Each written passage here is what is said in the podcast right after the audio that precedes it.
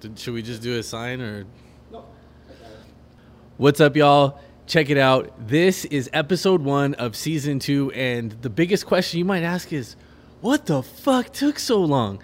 COVID's fucked up. We all went through our own shit. It is what it is. Welcome to the show.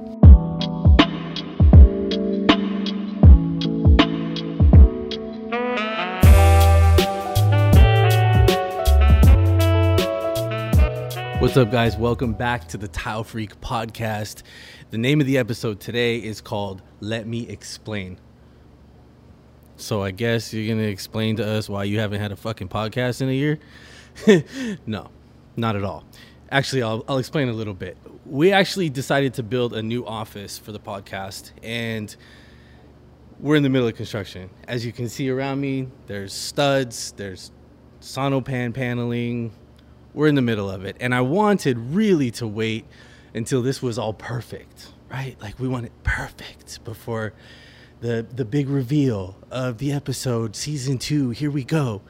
But you know what's funny is almost once a week, my boy Mike, the producer of the show, would call me and he's like, Hey Clint, we ready? We're gonna do this, we're gonna do this. And I kept saying, Oh no, not ready. It's not okay, we gotta get this done. Oh, we're gonna do this.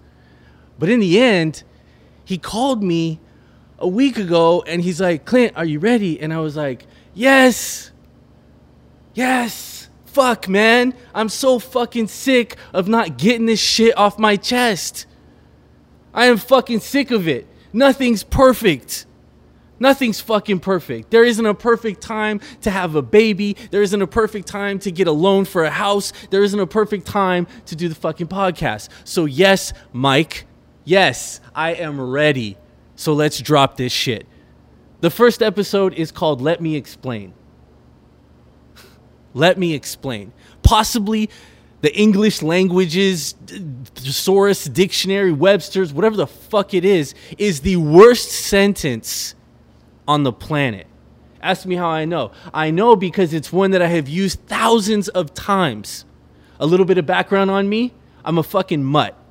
But there's two parts of my background that matter to me probably more than anything. I got a little bit of Colombian in me, and I got a little bit of Portuguese. So I talk a lot, and I got a lot of passion. What does that get you? Bumping your gums all the fucking time. Talking, talking, talking. Clients ask you a question, one simple question. You go on for 20 fucking minutes with an explanation. Is that a good thing? Is that a bad thing? Well, I'm here to tell you from the other side of that is not a great thing. And it sure doesn't wind you in a place where you learn a lot from other people. It leaves them thinking, wow, that guy just fucking verbally diarrheaed all over my face. And I'm using the most dramatic words that I can to try to get this effect across to you. Now, there's a person, when this little light bulb dinged in my head, there's a person out there that I'm not a huge fan of. In fact, there's probably a lot of envy because he grew up around 45 minutes away from my house. I never met him, never talked to him. But he went on to be undoubtedly the most successful football player in history. You heard me, he retired, right? Tom Brady. Why am I not a fan? Well, first of all, I'm fucking envious. I became a tile guy, and that motherfucker went on to again become the most successful football player in NFL history, period. I don't give a shit what anybody says, and I don't like him. I'm not saying that because I'm fanboying over here. I'm saying it because it's the truth, it's the fact. And if you're a Raider fan like me, nothing pains you more than to admit that. It's probably a little easier, though, because he just retired. So now that we've got that off the, the table here, what did Tom Brady say so magical to make this light bulb go off in my head? Tom Brady was in an interview a couple years ago, and he got to New England. He was talking about the story, and a comment that he said really struck with me. And I was probably looking at this interview looking for something negative to say about Tom Brady, but what I got was a tremendous amount of value. He said, If you're explaining, you're losing. I'm like, fuck you talking about, Tom Brady? You, highly successful fucking football player, isn't explaining and you're fucking winning. Me, losing all the fucking time and always explaining shit. You must be wrong, right?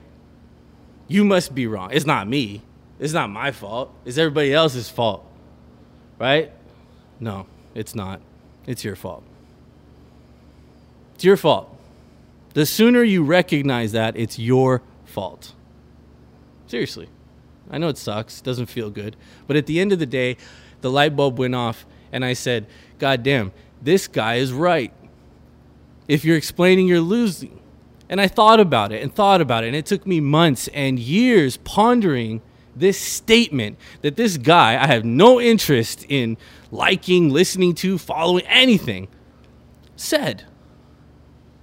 And then it made me think, well, shit. If I was explaining something to somebody while Tom Brady was talking, I wouldn't have heard that shit. You know, one mouth, two ears, that whole thing. And if you haven't heard that before, you have two ears and one mouth, so you can listen twice as much as you talk. So, what does that get you listening? What does that get you listening twice as much as you talk? You learn shit. Just like I learned from Tom Brady, somebody who I did not like. So, I'll give you a little lesson here. You can go home and you can practice. A really good, easy way to get good at listening is by sitting down with somebody who you don't hear much from, who doesn't talk a lot. You sit down with them and you ask them a question. Simple question, easy question, doesn't matter what it is.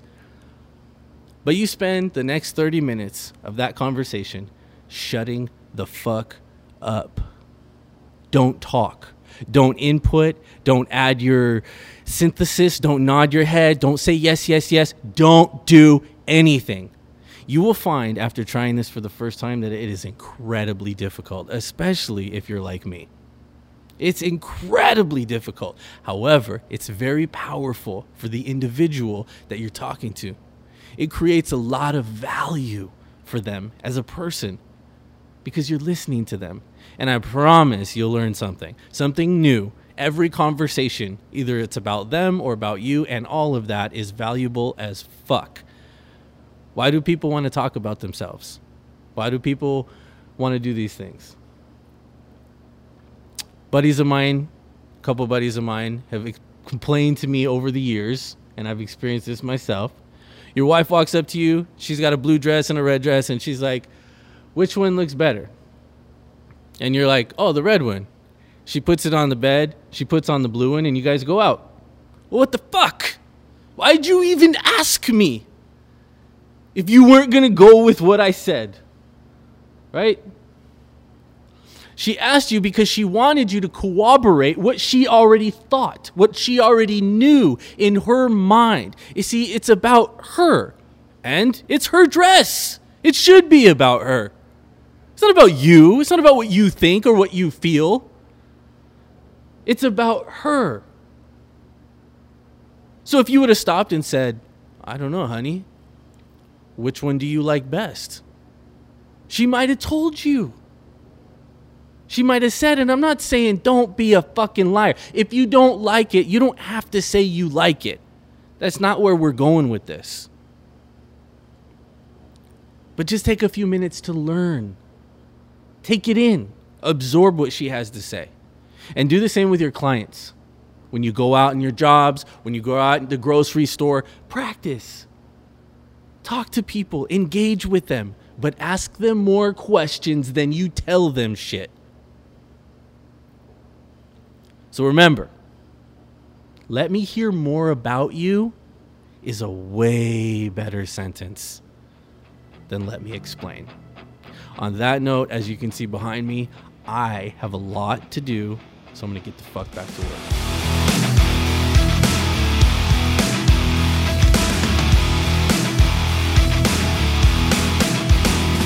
I guess we should do it again, probably, right?